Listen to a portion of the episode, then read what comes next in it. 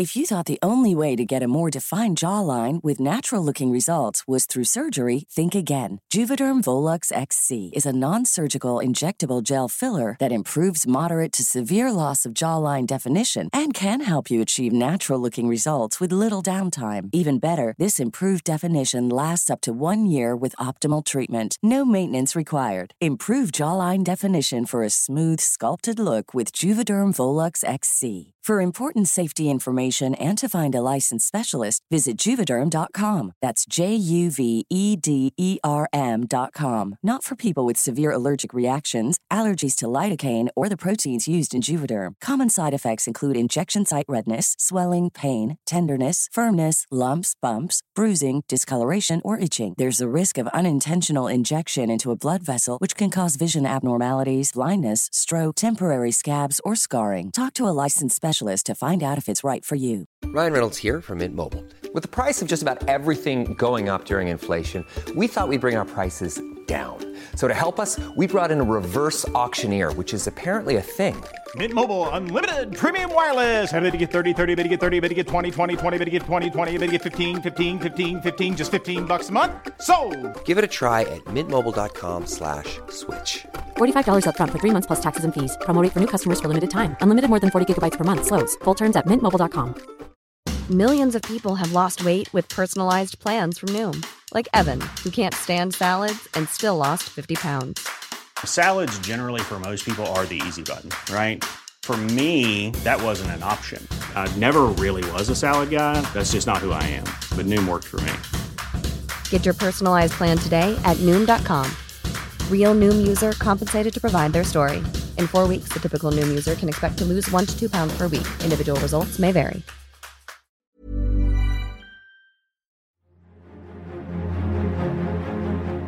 امروز 28 فروردین تولد اسطوره سینمای کمدی دنیا چارلی چاپلینه.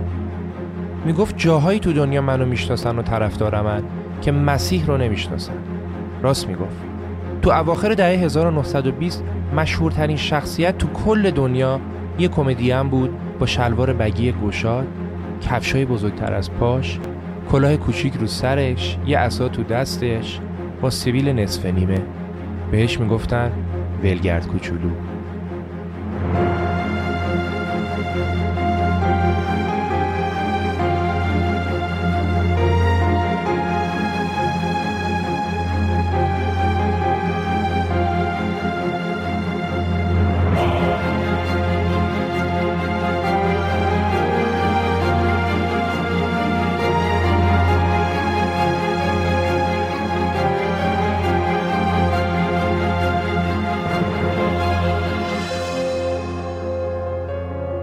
دوستان سلام. قسمت دوم پادکست رخ رو میشنوید با عنوان ولگرد کوچولو.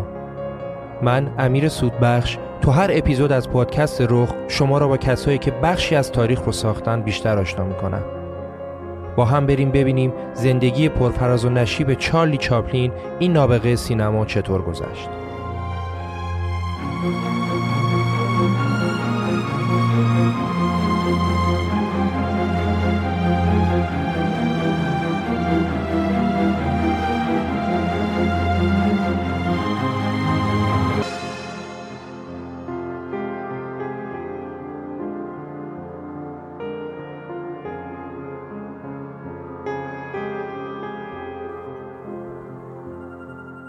پدر و مادرش هر دو بازیگر تئاتر بودن.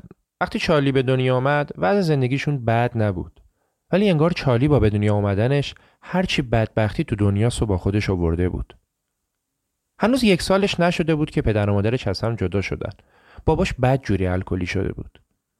هر شب مست میومد خونه و با زنش دعوا می‌کرد. مادرش هانا هم دیگه طاقت نیورده ازش جدا شد.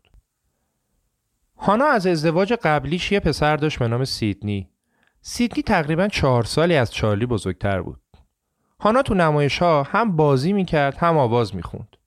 با حقوق ناچیز هانا و نفقه کمی که بابای می‌داد چند وقتی این ستا با هم زندگی کردن. تا اینکه هنجره هانا دچار مشکل شد. جوری که یوهو می‌دیدی وسط آواز خوندن صدا شبیه زوزه می‌شد.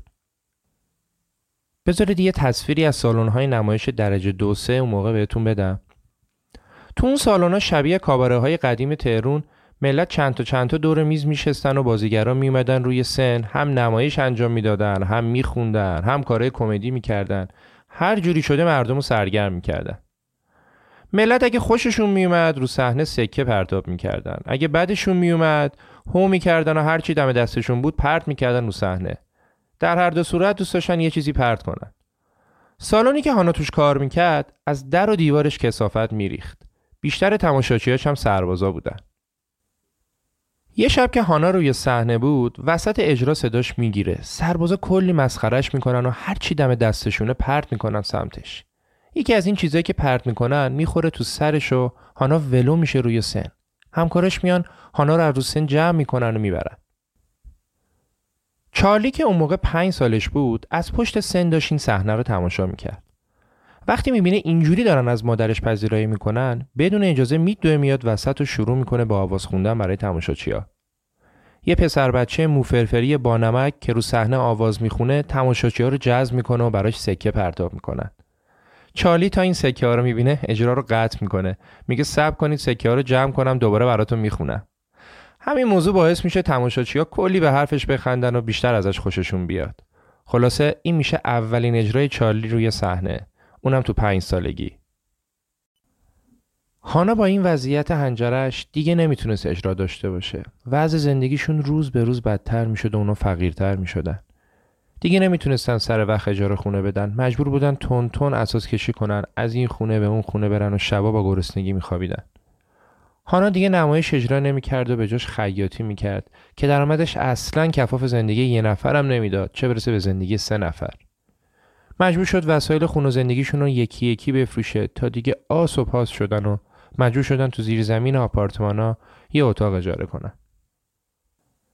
وقتی سیدنی برادر بزرگ چارلی می‌خواست بره مدرسه هانا با تیکه پارچه های لباس های نمایشش براش یه کت دوخ پاشنه کفش های زنش هم کند و داد به سیدنی. این شد کت و کفش سیدنی. ولی وقتی سیدنی رفت مدرسه دوستاش کلی مسخرش کردن. سیدنی برگشت خونه و دیگه پاش اونجا نذاش کمی بدتر هانا مجبور شد چرخ خیاطیش هم بفروشه. از طرفی باباشون هم نفقهشون رو قطع کرده بود که دیگه واقعا از این بدتر نمی‌شد. برای هانا دیگه هیچ چاره ای نمونده بود جز اینکه خودش و بچه ها رو معرفی کنه به اردوگاه کار. واسهتون بگم از اردوگاه کار. اول که وارد می شدی بهت یه شماره می‌دادن و اونو رو دستت خالکوبی می‌کردن. همه جا هم با این شماره میشناختنت. اونجا مجبور بودی از صبح تا شب کار کنی در عوضش بهت غذای بخورنمی رو جای خواب می‌دادن تازه بچه ها هم از مادرشون جدا می شدن. اونا رو میفرستادن یتیم خونه تو تربیت بشن. نگم براتون از تربیت بچه ها. چارلی تو کتاب خاطراتش تعریف می‌کنه میگه اونجا اگه کسی کوچکترین اشتباهی مرتکب می‌شد پنجشنبه شب قبل خواب اسمش رو اعلام می‌کردن جمعه جلوی چش همه بچه ها فلکش می‌کردن بسته به اشتباهی که طرف کرده بود از سه تا 6 تا شلاق بهش می‌زدن جوری که درد تا مغز و سخونش می‌رفت. قبل از اینکه مجرم شلاق بزنن ازش میپرسیدن که آیا اشتباهتو قبول داری یا نه. خدا نکنه کسی می‌گفت نه. اول به زور بهش ثابت می‌کردن گناهکاره بعد به اشد مجازات محکوم میکردنش. بچه هم یاد گرفته بودن که کرده و نکرده رو گردن بگیرن. یه بار چارلی تقریبا تو 6 7 سالگی پنجشنبه داشت خوابش می‌برد که اسمش رو برای مجازات فردا اعلام کردن چارلی مطمئن بود که هیچ کاری نکرده. اصلا نمی‌دونست جرمش چی هست. فرداش قبل از اجرای حکم بهش گفتن قبول داری که تو دستشویی با دوستات آتیش روشن کردی؟ چالی یادش اومد که روز قبل موقعی که داشت می‌رفت دستشویی چند تا پسر بچه بزرگتر از خودش رو دیده بود که داشتن آتیش روشن می‌کردن. ولی جرأت نکرد بگه کار من نبوده. پس جواب داد بله قبول دارم. خودش میگه موقعی که ضربات شلاق بهش می‌خورد نفسش بالا نمیومد ولی به خودش قول داده بود که به هیچ عنوان جلو دوستاش گریه نکنه و گریه هم نکرد. بعد که زیر بغلش رو گرفتن و بردنش پایین از اینکه تونسته بود جلو گریهش رو بگیره احساس پیروزی می‌کرد. سیدنی که داشت تمام این لحظات رو می‌دید صورتش پر اش شده بود. سیدنی تو آشپزخونه یتیمخونه کار می‌کرد. شب که شد از آشپزخونه یتیمخونه یه تیکه بزرگ نون کره دزدید اوورد واسه چارلی. وای که اگه میفهمیدن سیدنی دزدی کرده چی می‌شد. ولی خدا رو شکر که نفهمید.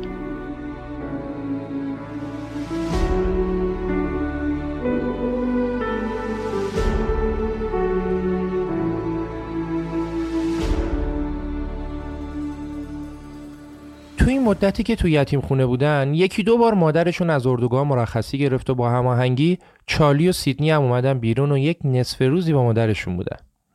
ولی چون هیچ جایی برای موندن نداشتن دوباره برگشتن یتیم خونه.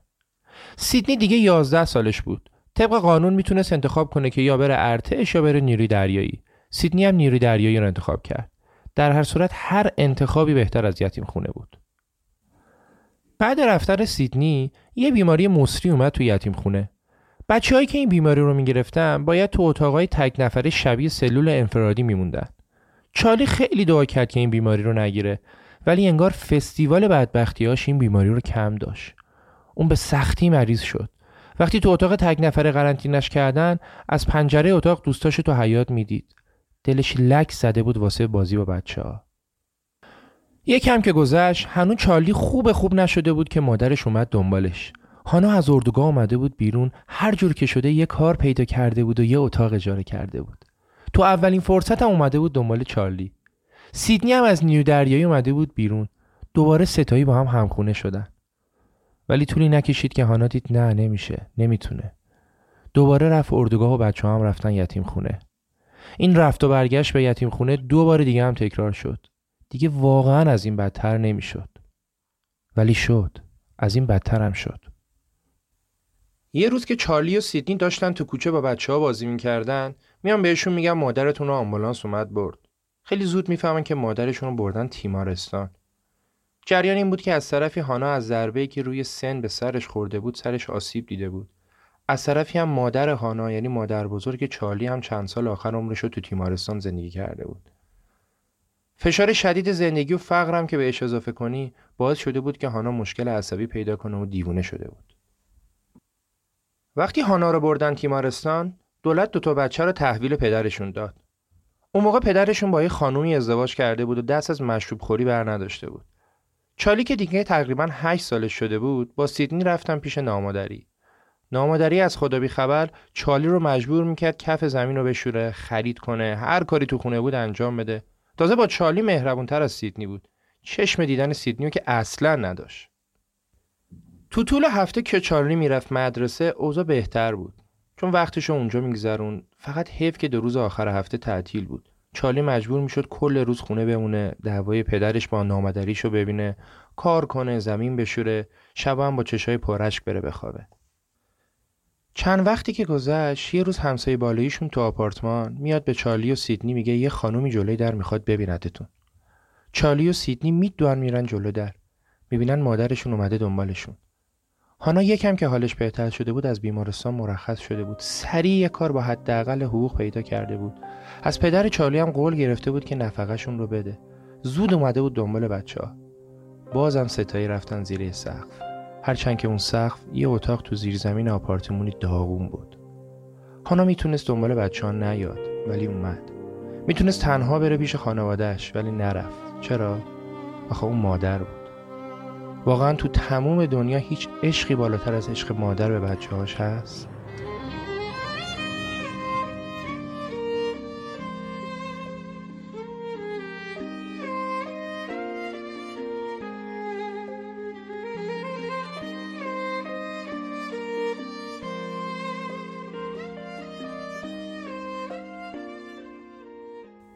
پدر چارلی یه آقایی رو میشناخت به نام جکسون که رهبر یه گروه نمایش بود.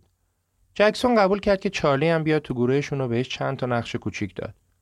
اونجا چارلی آکروبات بازی هم یاد گرفت. اوضاع بد نبود تا اینکه چارلی مریض شد. تنگی نفس گرفته بود. مجبور شد از گروه بیاد بیرون و تو خونه استراحت کنه. حالا دیگه سیدنی هم کار می‌کرد، مادرش هم کار می‌کرد و یه بخور و نمیری داشتن. یه شب که چارلی با مادرش داشت از جلوی یه بار میگذشت، پدرش تو بار دید. احتمالا تنها جایی که شانسشو داشت که باباشو ببینه همونجا بود. رفت پیشش دید خیلی مریض احواله. پدرش گفت فردا داره میره بیمارستان. تو مدتی که بیمارستان بود هانا چند بار رفت عیادتش. یه بار هانا برگشت خونه به چارلی گفت بابات میگه اگه خوب شدم دوست دارم دوباره باهات زندگی کنم. چارلی قند تو دلش آب شد. پیش خودش گفت یعنی میشه با پدر و مادرم زندگی کنم؟ سه روز بعد پدر چارلی مرد. چارلی برای گذران زندگی مجبور میشه گل فروشی کنه. یه شب میره توی بار تا با آدمایی که اون تو نشستن گل بفروشه. وقتی که داشت میومد بیرون مامانش میبینتش. دیگه نمی‌ذاره گل فروشی کنه. بهش میگه پدرت عمرش تو اون خراب شده صرف کرد ازت خواهش می‌کنم جا پای اون نذار چالی تا آخر عمر هیچ وقت تو نوشیدن زیاده روی نکرد چالی با مادرش زندگیشو میگذروند و سیدنی هم رفته بود جای دیگه سر کار دیر به دیر همدیگر رو می‌دیدن و گهگداری واسه هم نامه میفرستادن. تا اینکه دوباره حال مادرش بد شد. صابخونهشون آمبولانس خبر کرد هانا رو بردن بیمارستان. چارلی هم باش رفت. دکتر بعد از ماینه اولیه گفت بفرستیدش تیمارستان. بعدش به چارلی گفت کوچولو تو کجا میمونی؟ چارلی گفت من میرم خونه خالم. هانا رو بردن چارلی هم تک و تنها برگشت خونه. صابخونه گفت تا مستجر بعدی بیاد می‌تونی چند وقت اینجا بمونی. هر موقع هم گشنت شد بیا پیش خودم. چارلی اونجا موند ولی یه بارم برای غذا روش نشد بره پیش صابخونه. یه هفته بعد چارلی تو چوب بری یه کار واسه خودش شفت و جور کرد. چند وقت بعدش هم سر کله سیدنی پیدا شد. حالا که سیدنی اومده بود اونا می‌تونستن برن ملاقات مادرشون. پس معطل نکردن. وقتی سیدنی رفت پیش دکتر مادرش دکتر بهش گفت سو تغذیه رو مغز هانا تاثیر خیلی بدی گذاشته. چند ماهی هم طول می‌کشه که به حالت عادی برگرده از اولین باری که چارلی رو سن رفته بود تا موقعی که تو گروه نمایش جانسون بازی کرده بود عشق به نمایش هیچ وقت ازش دور نشده بود. تو هر فرصتی می‌رفت آژانس تئاتر. اونجا فرم پر می‌کرد که اگه برای سن و سال اون نقشی داشتن اون بتونه بازی کنه. آخرین باری که فرمشو پر کرد بهش پیام دادن که تو نمایش شرلوک هومز یه پسر بچه می‌خوان که تو نقش پادوی هتل بیاد بازی کنه. وقتی چارلی رفت تو اتاق مسئول نمایش متوجه کار شد کلی خوشحال شد. ولی به مسئول نمایش جواب داد من باید با برادرم مشورت کنم. همین جوابش باعث شد که بنده خدا بزنه زیر خنده و از چارلی دوازده ساله کلی خوشش بیاد. اون نمایش قرار بود تو چهل هفته تو شهرهای مختلف اجرا بشه. پس تا روز شروع نمایش یه کار دیگه هم به چارلی پیشنهاد داد. این کار اولی که چارلی توش بازی کرد خیلی خوب از آب در نیامد روزنامه از تیم نمایش بد نوشتن. ولی یکی از منتقدا نوشت نمایش اصلا خوب نبود. ولی پسر بچه به نام چارلی چاپلین تو این نمایش خیلی عالی بود. قبلا راجع بهش چیزی نشیندم ولی امیدوارم در آینده نزدیک بیشتر راجع بهش بشنوم. سیدنی اون روز هر چی پول داشت داد دوازده نسخه از این روزنامه رو خرید. چارلی با اون گروه نمایش چهل هفته رفتن شهرهای مختلف انگلیس و وقتی برگشت با اولین حقوقش آسایشگاه مادرش رو عوض کرد. اونو برد به جای بهتر. گروه تصمیم گرفت یه دوره دیگه هم برن واسه نمایش. این بار چارلی به رئیس گروه سیدنی رو پیشنهاد داد. سیدنی هم باشون رفت. بعد که برگشتن یه گروه دیگه پیشنهاد همکاری به چارلی رو داد. ولی چارلی گفت شرمنده من فقط تو لندن کار می‌کنم. از اون روز چارلی تا ده ماه بعد بیکار موند. کم کم وضع سیدنی بهتر از چارلی شد. چون بزرگترم بود پیشنهادهای جدیتر و بهتری سمتش اومد. دست آخر سیدنی رفت تو گروه فرد کارنو. این آقای کارنو تو زندگی چارلی چاپلین خیلی نقش پررنگی داشت. آقای کارنو یک شخص پولدار کمدین و بازیگر نسبتا معروفی بود که چند تا گروه نمایش داشت. وقتی سیدنی جاپاش تو گروه محکم شد چارلی رو پیشنهاد داشت. اولش کارنو قبول نکرد ولی با اصرار سیدنی و تستی که از چارلی گرفت قبول کرد اونم بیاد تو گروه. چارلی میگه اولین باری که می‌خواستم با گروه کارنو برم رو صحنه استرس تمام وجودم گرفته بود. ولی به محض اینکه پامو گذاشتم رو سن برعکس دیگه استرس نداشتم. انگار صحنه مال من بود. بعد از چند تا اجرا کارنو که متوجه استعداد چارلی شده بود باهاش قرارداد یک ساله بس توی یکی از نمایشها پشت صحنه چارلی یک دختر 15 ساله زیبارو رو می‌بینه. با یه نگاه عاشقش میشه. الان دیگه چارلی 19 سالش شده بود و آماده عاشق شدن. به دختر خانم زیبا پیشنهاد میده یک شنبه شب همدیگر رو ببینن. برای اولین بار چارلی یک قرار عاشقانه می‌ذاره. چارلی و هتی تا نصف شب بیرون میمونن. فردا صبح دوباره با هم قرار می‌ذارن و دوباره فردا صبحش و باز قرار بعدی. تو همون روزای اول چارلی از هتی خواستگاری می‌کنه. هتی قبول نمی‌کنه. میگه من هنوز خیلی جوونم. یکم بعدش چارلی با گروه کارنو برای اولین بار میرن که خارج از انگلیس برنامه اجرا کنن. بعد که برمیگردن فقط تعدادی از افراد گروه انتخاب میشن که برن آمریکا و نمایش اجرا کنن. چارلی انتخاب شد ولی سیدنی نه. پس چارلی تنهایی با گروه کارنو پا میشه میره آمریکا. آمریکا چارلی چاپلین اومد.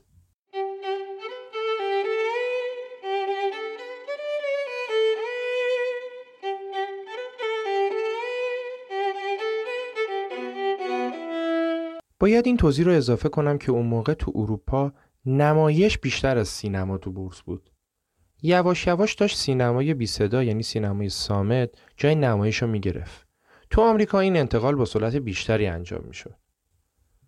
گروه کارنو تو آمریکا کلی نمایش تو شهرها و سالن‌های مختلف داشتن. تو این نمایش ها چارلی بیشتر دیده شد. سه سال با گروه کارنو کار کرد. دیگه شده بود نفر اول گروه رو با دستمزد هفته 50 دلار کار می‌کرد. بعد یه استودیو برای بازی تو چند تا فیلم بهش پیشنهاد هفته 150 دلار داد. چارلی با تردید و دودلی اونو قبول کرد. چون تو گروه کارنو خیلی موفق بود و بازیگر اصلی بود. مطمئن نبود تو گروه جدیدم از این خبر باشه. بعدش هم تو استودیو قرار بود دیگه فیلم بازی کنه نه نمایش. تو چند روز اولی که چارلی به این استودیو فیلمسازی اومده بود چون سنش پایین بود و ریزه میزه هم بود بهش نقشی ندادن. بعد نو روز کارگردان برای یکی از صحنه های فیلمی که داشت میساخت احساس کرد که باید یه تیکه کمدی توش بذاره. واسه همین به چارلی گفت برو یه گیریم و آرایش کمدی بکن هر چی باشه فرق نمی‌کنه. برو زودی برگرد. چارلی خوشحال رفت سمت اتاق انبار لباسا. توی یه لحظه به این نتیجه رسید که شاید بهتر باشه که شلوار بگی گشاد بپوشه کفشای بزرگ و یه کلاه خاص بذاره می‌خواست همه چیز با هم در تضاد باشه یه کت تنگ و کلاه کوچیک و کفشای بزرگ نمی‌دونست باید پیر به نظر بیاد یا جوون اما وقتی یاد حرف کارگردان افتاد که می‌خواست کمی بزرگتر از اونی که بود به نظر بیاد پس یک سیبیل هم اضافه کرد. نمی‌دونست چه شخصیتی باید داشته باشه اما وقتی که لباسا رو پوشید خود لباسا احساسی بهش داد که شخصیت رو دید. وقتی چارلی چاپلین رفت روی صحنه ولگرد کوچولو متولد شد. تو این کمپانی که چارلی رفته بود تقریبا با هر کارگردانی که کار می‌کرد کارگردان ازش دل خوشی نداشتن.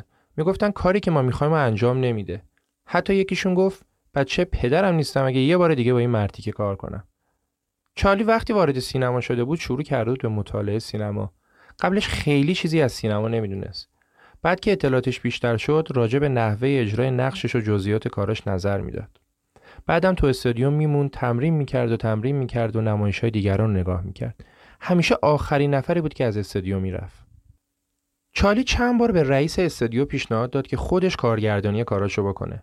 رئیسش هم هر بار مخالفت می‌کرد. دفعه آخر رئیسش بهش گفت اگر فیلمی که ساختی ضرر بده کی می‌خواد خسارتشو بده؟ چارلی گفت خودم میدم. 1500 دلار دارم اونو گرو می‌ذارم پیشت. اگه فیلم خوب نشد وردار واس خودت. اینجوری شد که چارلی دیگه شد کارگردان فیلمای خودش. تا 25 سالگی 35 تا فیلم برای استودیویی که توش کار می‌کرد ساخت. همزمان برادرش سیدنی هم آورد آمریکا کردش مدیر برنامه خودش.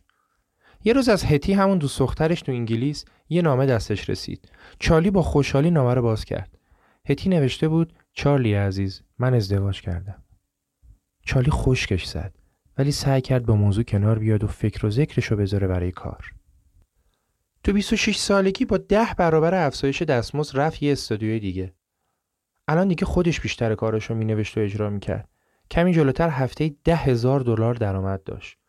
چارلی در عرض دو سه سال از یک بازیگر معمولی تماشاخانه ها به یکی از معروفترین و پردرآمدترین بازیگرها تبدیل شده بود. اونم تو سن 26 سالگی. اونقدر این معروفیت سریع اتفاق افتاده بود که خود چارلی هم درکش نکرده بود. یه بار که با قطار داشت با سیدنی می‌رفت نیویورک تا با یه کمپانی جدید قرارداد ببنده، قطار تو ایستگاه نیو مکزیکو توقف کرد. چارلی داشت تو دستشویی ریشش رو میتراشید که می‌بینه در حدود دو هزار نفر بیرون قطار ایستادن پیش خودش میگه چه شخصیت مهمی تو قطاره که اینقدر طرفدار داره. وقتی با ریش نیمه تراشیده میاد بیرون که ببینه این شخصیت مهم کیه یهو یکی داد می‌زنه اوناهاش خودشه چارلی چاپلین. و جمعیت حمله می‌کنن سمتش. تو تموم شهرهای دیگه آمریکا هم همینجوری ازش استقبال می‌کردن. وقتی رسید نیویورک روزنامه نیویورک تایمز با درشترین تیتر نوشت او به اینجا رسید. دیگه چارلی معروفترین و محبوبترین هنرپیشه کمدی آمریکا بود. ولی خودش می‌گفت همه آمریکا منو دوست داشتن ولی من هیچ دوستی در آمریکا نداشتم. به شدت احساس تنهایی می‌کرد. به شدت هم خودشو مشغول کار می‌کرد. از موقعی که می‌خواست بیاد آمریکا به سیدنی گفته بود یکم که پول جمع کنم دیگه کار نمی‌کنم. این جمله رو چند بار دیگه هم گفته بود. ولی انگار کار کردن پناه بردن از شر تنهاییاش به کار و مشغول کردن ذهنیاتش بود. تو 29 سالگی با یه دختر 18 ساله به نام هریس که اونم بازیگر بود آشنا میشه. طبق عادت خیلی سریع هم بهش پیشنهاد ازدواج میده و با هم ازدواج می‌کنن. از روز اول هم با هم اختلاف داشتن دو سال بعد ازدواج بعد اینکه بچهشون سر زایمان هریس از دنیا رفت از همدیگه جدا میشه وقتی جدا شدن هریس دست گذاشت رو دارایی چارلی اون موقع چارلی شروع کرده بود به ساخت فیلم معروفش به اسم کودک موضوع فیلمم راجع به یه بچه یتیمه که یه جورایی آینه زندگی خودش بود. چارلی وقتی فهمید که تا زمان دادگاه طبق قانون نمی‌تونه رو فیلمش کار کنه و باید کارش رو مسکوت اعلام کنه تصمیم گرفت فیلم رو برداره با سیدنی داداشش فرار کنه بره توی شهر دیگه. تو هتل شهر مشغول شه به تدوین فیلم. بالاخره هر طوری بود فیلم رو اونجا تمومش کرد. یه نکته جالبم بگم که اون موقع چه شکلی فیلم ها رو میومدن ادیت می‌کردن. این نگاتیوهای قدیمی رو یادتونه که عکس رو می‌گرفتیم؟ توی نگاتیو نگاش می‌کردیم. فیلم ها هم توی این نگاتیو ضبط می‌کردن. این نگاتیو رو کنار هم نگاه می‌کردن. هر جای فیلم که خوب نبود اینجوری با قیچی میبریدن. سر و نگاتیو رو به همدیگه وصل می‌کردن. این شکلی می‌شد edit فیلم. یه نکته خیلی مهم دیگه که فیلم کودک داره دختر بچه دوازده ساله که توش بازی می‌کنه. چارلی وقتی این دختر کوچولو رو می‌بینه ازش خوشش میاد و میارتش تو فیلم بازیش میده. جریان فیلم که تمام میشه تا چهار سال بعد چارلی دیگه این دختر کوچولو رو نمی‌بینه. تا اینکه یه اتفاق باعث میشه این دوتا دوباره همدیگه رو ببینن. جریان این بود که این دختر بچه کوچولو که اسمش لیتاه وقتی بزرگتر میشه تو مدرسه به دوست صمیمیش میگه که من چارلی معروف و می‌شناسم واسش فیلم بازی کردم. دوستش باورش نمیشه و لیتا برای اینکه بهش ثابت کنه اونو می‌بره استودیو چارلی. آخه چارلی دیگه برای خودش با کمک دوتا از دوستاش و برادرش سیدنی کمپانی معروف United Artists رو تأسیس کرده بود و فیلماشو تو استودیو خودش میساخت. اونجا چارلی لیتا رو می‌بینه و باهاش سلام علیک می‌کنه. چارلی وقتی لیتا رو می‌بینه یه دل نه صد دل عاشقش میشه. چون دیگه لیتا یه دختر بچه دوازده ساله نبود یه دوشیزه 16 ساله زیبا بود. طبق عادت چارلی بهش پیشنهاد ازدواج میده. چارلی 35 ساله و لیتا 16 ساله با هم ازدواج می‌کنن. از این ازدواج صاحب دو تا پسرم میشن. ولی چارلی اولویت اولش خانواده نبود و اولویتش کار بود. خیلی کم برای خانوادش وقت میذاشت. کم کم با لیتا به مشکل برمیخوره. تقریبا چهار سال بعد ازدواج لیتا تو مصاحبه با مطبوعات گفت چارلی بسیار آدم منزوی و تنهاییه. شروع کرد به فاش کردن جزئیات زندگی مشترکشون. این موضوع خیلی رو چارلی تاثیر گذاشت. همیشه خیلی میترسید که مطبوعات وارد حریم خصوصی زندگیش بشه. در خصوص ازدواج این دوتا پسرش که محصول همین ازدواجه میگه اگه تمام دنیا رو بگردی نمی‌تونی دو نفر رو پیدا کنی که اینقدر نسبت به هم تفاوت داشته باشن. ازدواج این دو نفر از اول هم غلط بود. بابام فکر می‌کرد ازدواج دوم زندانیش کرده و اصلا این موضوع رو دوست نداشت. پس خیلی بهونه می‌گرفت و فکر می‌کرد تو تله افتاده و خیلی عصبی شده بود. وقتی تصمیم گرفتن از هم جدا بشن اسم چالی رفت صفحه اول مطبوعات و ماجرای طلاق دومش شد خوراک روزنامه ها و مردم رو کلی سرگرم کرد. وقتی همسرش گفت چالی به ما خرجی نمیده انجمن حمایت از زنان جمع شدن واسش پول جمع کردن. از طرف دیگه انجمن هنرمندان یه شکوایی نوشت که زندگی هنرمندا مربوط به خودشونه. نباید اینقدر مطبوعات به زندگیشون ورود کنن. این روزا شاید بدترین روزای چالی بود. از طرفی ماجرای طلاقش از طرف دیگه هم دولت یک میلیون دلار مالیات و جریمه برای چند سال کارکردش براش بریده بود.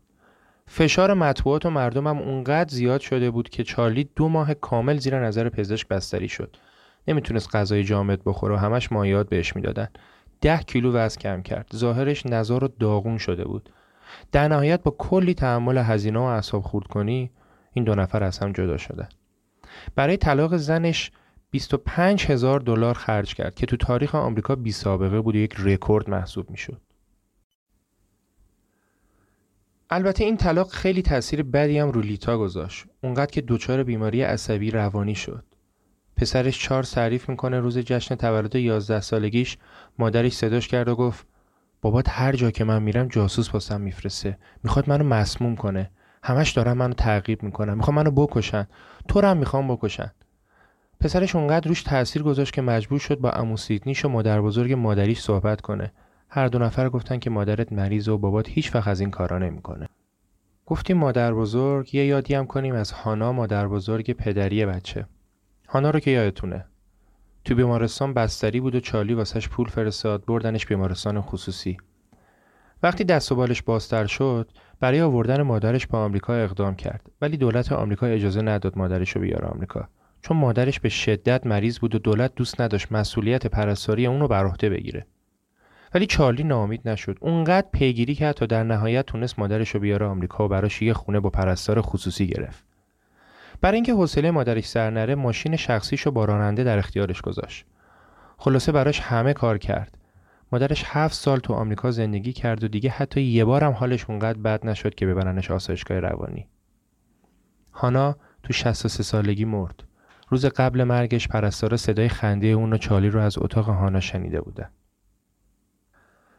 اینکه هانا تو این هفت سالی که زندگی کرد تو آمریکا یه بارم مجبور نشد بره بیمارستان روانی اینو میرسونه که شاید پول خوشبختی نیاره ولی فقر حتما بدبختی میاره. البته تو داستان ما که پول خوشبختی برده فقرم بدبختی.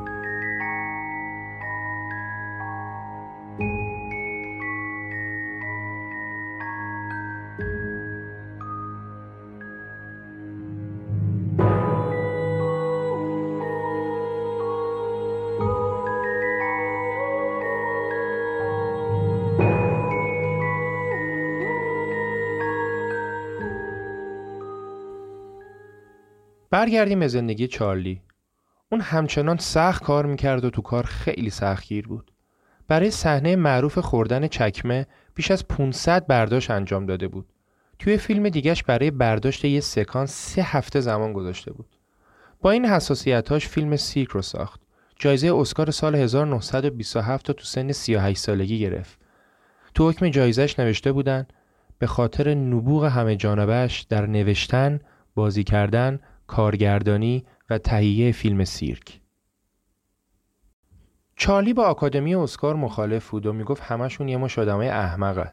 حتی برای مهمونی که به خاطر جایزه اسکارش گرفته شده بود شرکت نکرد و مجبور شدن جایزه رو واسش بفرستن. کلا با اینجور قضاوت میونه خوبی نداشت. یه بار تو هالیوود که زندگی می‌کرد یه مسابقه گذاشتن که کی می‌تونه بهتر ادای چارلی رو در بیاره. کلی آدم با لباس و استایل و گیریم دلغک کوچولو اومدن تو مسابقه. خود چارلی هم یواشکی تو مسابقه شرکت کرد. آخر سر که نتایج داور را اعلام کردن چارلی شده بود سوم. اون زمان اطرافیانش دو گروه بودن. یه گروه می‌گفتن چارلی خیلی مغرور شده و تو سینما نمی‌تونه بهتر از خودشو ببینه. گروه دیگه می‌گفتن نه چارلی همون چارلی رو تغییر نکرده تازه روز به روز داره کاملتر هم میشه. در هر صورت هر دو گروه روی این موضوع اتفاق نظر داشتن که اون واقعا یه نابغه بزرگه. بعد اسکار چالی برای اولین بار از آمریکا خارج شد. رفت انگلیس. تمام شخصیت بزرگ انگلیس اومدن دیدنش. ولی اون نرفته بود که اونا رو ببینه. رفته بود که بتونه فقط برای یه بارم که شده عشق اولش هتی رو ببینه. ولی وقتی رسید انگلیس فهمید که هتی مرده. چارلی خیلی زود برگشت آمریکا. چارلی یواش یواش ارتباطش با بچه‌هاش خیلی بهتر می‌شد. انگار بچه‌هاش یه جای خالی رو تو زندگیش پر کرده بودن. تو تربیت بچه‌هاش کمی هم سختگیری می‌کرد. مدت کوتاهی هم فرستادشون مدرسه نظامی. اصلا دوست نداشت به بچه‌هاش تعلیمات مذهبی بده. خودش هم که ندانمگرا بود. ندانمگرا به کسایی می‌گفتن که اعتقاد دارن وجود خدا رو نمیشه تکذیب کرد نمیشه تایید کرد.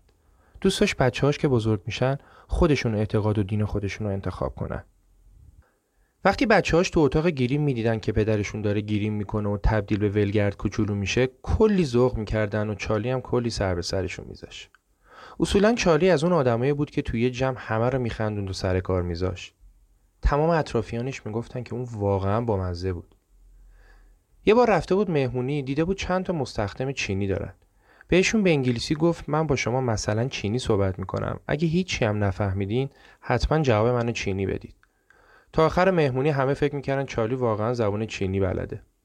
تو همه مهمونی هایی که هنرمنده تو هالیوود می‌گرفتن اگه چارلی بود دیگه حوصلهشون سر نمی‌رفت. چارلی 39 سالش که شد تازه فیلم های ناطق وارد سینما شد.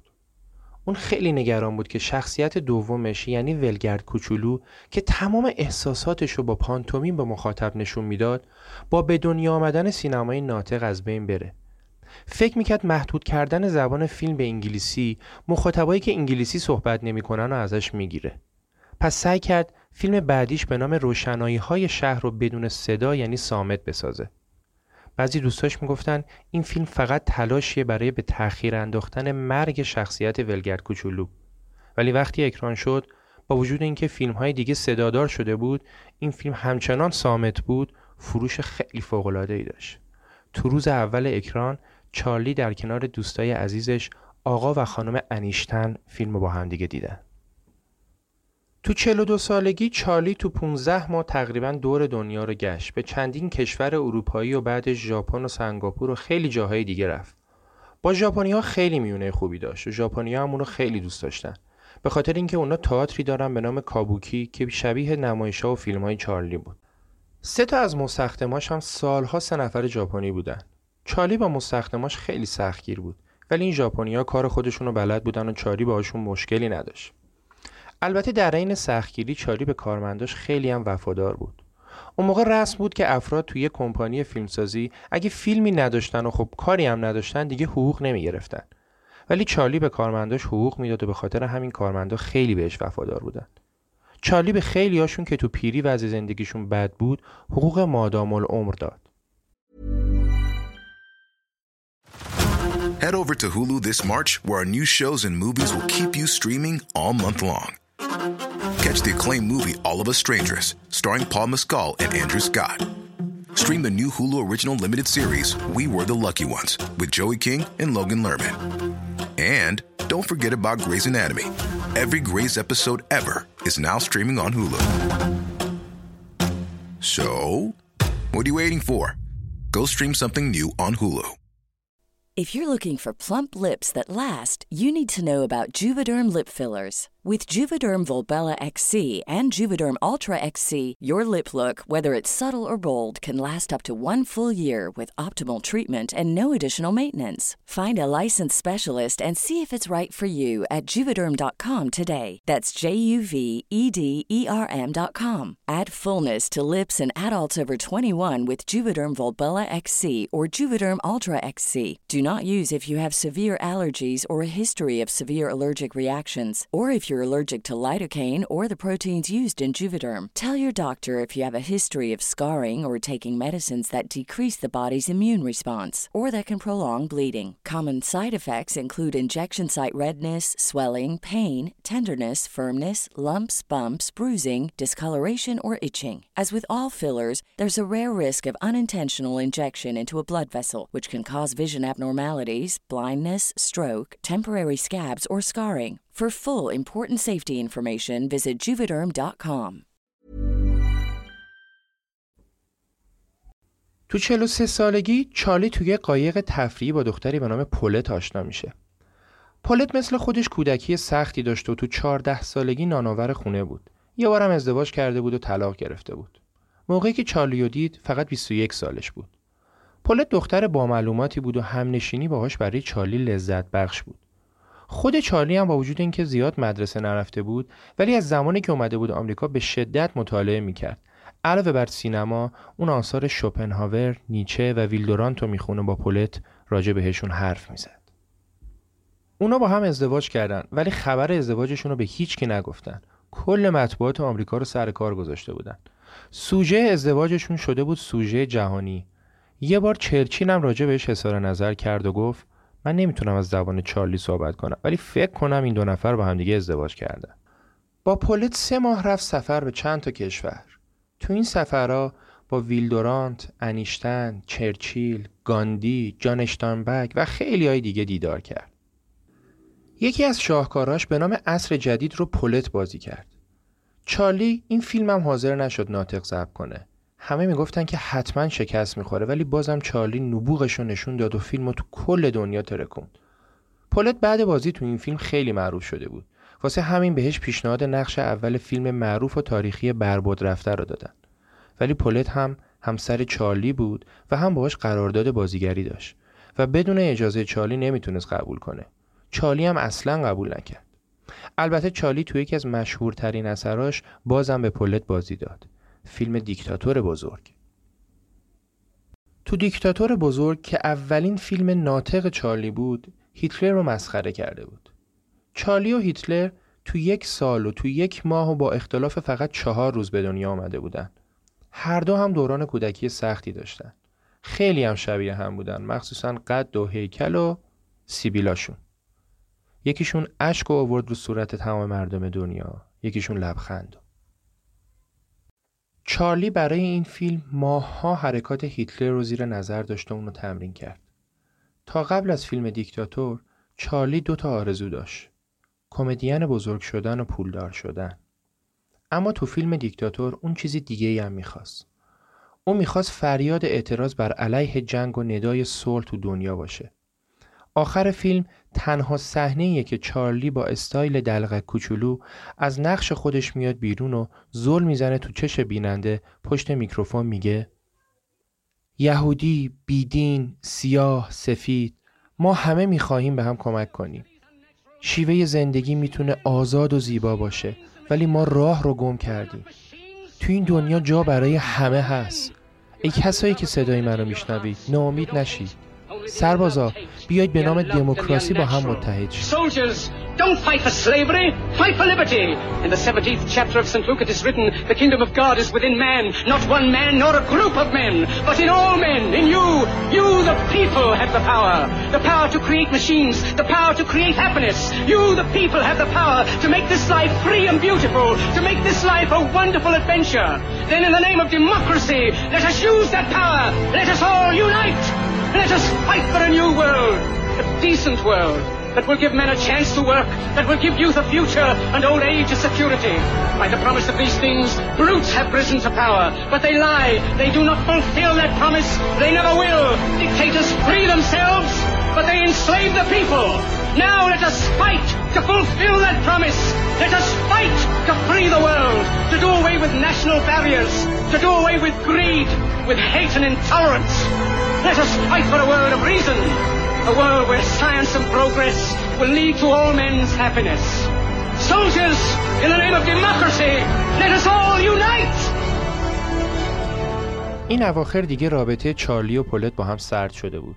پولت از کار زیاد چارلی و بیکاری خودش خسته شده بود. تصمیم گرفت به صورت توافقی بعد 6 سال زندگی از چارلی جدا بشه. الان دیگه چارلی 53 ساله شده بود. بعد طلاق به بچه هاش گفت فکر می‌کنم تو دنیا فقط شما دو نفر منو واقعا دوست داشته باشید. هنوز خیلی از طلاقش با پولت نمیگذشت که یه روز یه دختر کم سن و سال اومد پیشش که ازش بازیگری یاد بگیره. اسمش اونا اونیل بود. پدرش نمایشنامه نویس بسیار معروف آمریکایی و برنده جایزه نوبل بود. اونا هنوز 18 سالش نشده بود. خیلی دوست داشت بازیگر بشه و برای همین زیاد میومد پیش چارلی. چارلی تو 54 سالگی دوباره عاشق شد. طبق عادت زودی به اونا پیشنهاد ازدواج داد. عجیب این که اونا هم عاشق چارلی شده بود. یه عشق واقعی که تا آخر عمر چارلی یعنی 25 سال دیگه هم دوام آورد. دوتایی با هم قرار گذاشتن بعد تولد 18 سالگی اونا با هم دیگه ازدواج کنن و این کارم کردن. اونا از چارلی هفت تا بچه داشت. آخرین بچهشون هم تو سن 73 سالگی چارلی به دنیا آمد. اول ازدواج عجیب ترین حادثه زندگی هنری چارلی اتفاق افتاد. شاید باورتون نشه. چارلی رو از آمریکا اخراج کردن. داستان این بود که تو جنگ جهانی آمریکا متحد شوروی شده بود و هر دو جلوی هیتلر می جنگیدن. چارلی هم که دیدیم خیلی از هیتلر متنفر بود از سیاست های شوروی بر ضد هیتلر دفاع می کرد. کل این ورانور سخنرانی می کرد راجبش. بعد جنگ رابطه آمریکا و شوروی شکراب شد. این وسط به چارلی انگ کمونیست بودن زدن. برای اینکه حرفشون رو ثابت کنن چند تا دلیل داشتن. اولین دلیل همون سخنرانی های قدیمی چارلی بود که چارلی اون صحبت رو در حمایت از شوروی موقعی گفته بود که دو کشور با هم دوست بودن. دومیش این که می‌گفتن چرا چارلی هیچ وقت حاضر نشده تابعیت آمریکا رو بگیره. در صورتی که چارلی وقتی رفت انگلیس هم حاضر نشد پیشنهاد پادشاه انگلیس رو برای پذیرش لقب لرد بگیره. کلا از این جور چیزا خوشش نمیومد. می‌گفت من تبعه دنیا هستم و فقط یه اتفاق باعث شده تو انگلیس به دنیا بیام. برام هیچ کشوری فرقی نمی‌کنه. دلیل آخرم این که چند بار با یک شاعر روس دیدار کرده بود. همین. در هر صورت سناتور مککارتی لیستی از کسایی که به گفته اون ثابت شده بود فعالیت کمونیستی می‌کنن رو داد به سنا. خواست که اینا از آمریکا اخراج شن. اسم چارلی هم تو این لیست بود. چارلی مجبور میشه برای ادامه زندگیش بره سوئیس. البته یک سال بعد مکارتی و همکاراش رسوا شدن و مشخص شد مدارکشون جعلیه ولی چارلی حاضر نشد برگرده آمریکا و 20 سال مون سوئیس تو هفتاد و هفت سالگی چارلی هنوزم ولکن کار نبود. فیلمی ساخت به نام کنسی از هنگ هنگ با بازی مارلون براندو و سوفیا لورن. بهترین اتفاق سالهای آخر عمر چارلی وقتی افتاد که آکادمی اسکار بهش جایزه افتخاری یک عمر دستاورد هنری رو داد و ازش خواست که بیاد آمریکا و جایزش رو بگیره. چارلی هم با مشورت با اونا و دوستاش تصمیم گرفت برگرده آمریکا و بره جایزه رو بگیره. چارلی 83 ساله با کلی هیجان از بازگشت به آمریکا با صندلی چرخدار در حالی که دستش تو دست اونا اونیله میاد رو صحنه. سالن اسکار منفجر میشه. تمام حضار حدود دوازده دقیقه ایستاده تشویقش می‌کنن. این تشویق به عنوان یک رکورد ثبت میشه و هیچ وقت دیگه کسی رو اینجوری تشویق نکردن. برای چارلی اسکار بهونه بود. اون دوستش برگرده آمریکا ببینه مردم هنوزم دوستش دارن؟ دل پیرمرد داستان ما آروم گرفت وقتی برگشت سوئیس تو 86 سالگی ملکه الیزابت بهش لقب سر داد دو سال بعد هم تو 25 دسامبر سال 1977 تو سن 88 سالگی در کمال آرامش کنار همسرش اونا مرد. کمتر از یک سال از فوتش نگذشته بود که دو نفر جسدش رو دزدیدن و از وکیلش باج خواستن. ولی سه ماه بعد پلیس دزدا رو گرفت و این بار تابوت رو با بتون دفن کردن. مجله تایم چارلی رو یکی از صد شخصیت تاثیرگذار قرن بیستم معرفی کرد. مؤسسه فیلم بریتانیا چارلی رو مبدل سینما به هنر هفتم معرفی کرد. اندرو ساریس بنیانگذار جامعه منتقدین فیلم در آمریکا چارلی چاپلین رو مهمترین هنرمند تاریخ و جهانی ترین نماد نامید. اپیزود دوم پادکست رخ رو با آهنگ لبخند ساخته چارلی چاپلین و اجرای مایکل جکسون به پایان می‌بریم.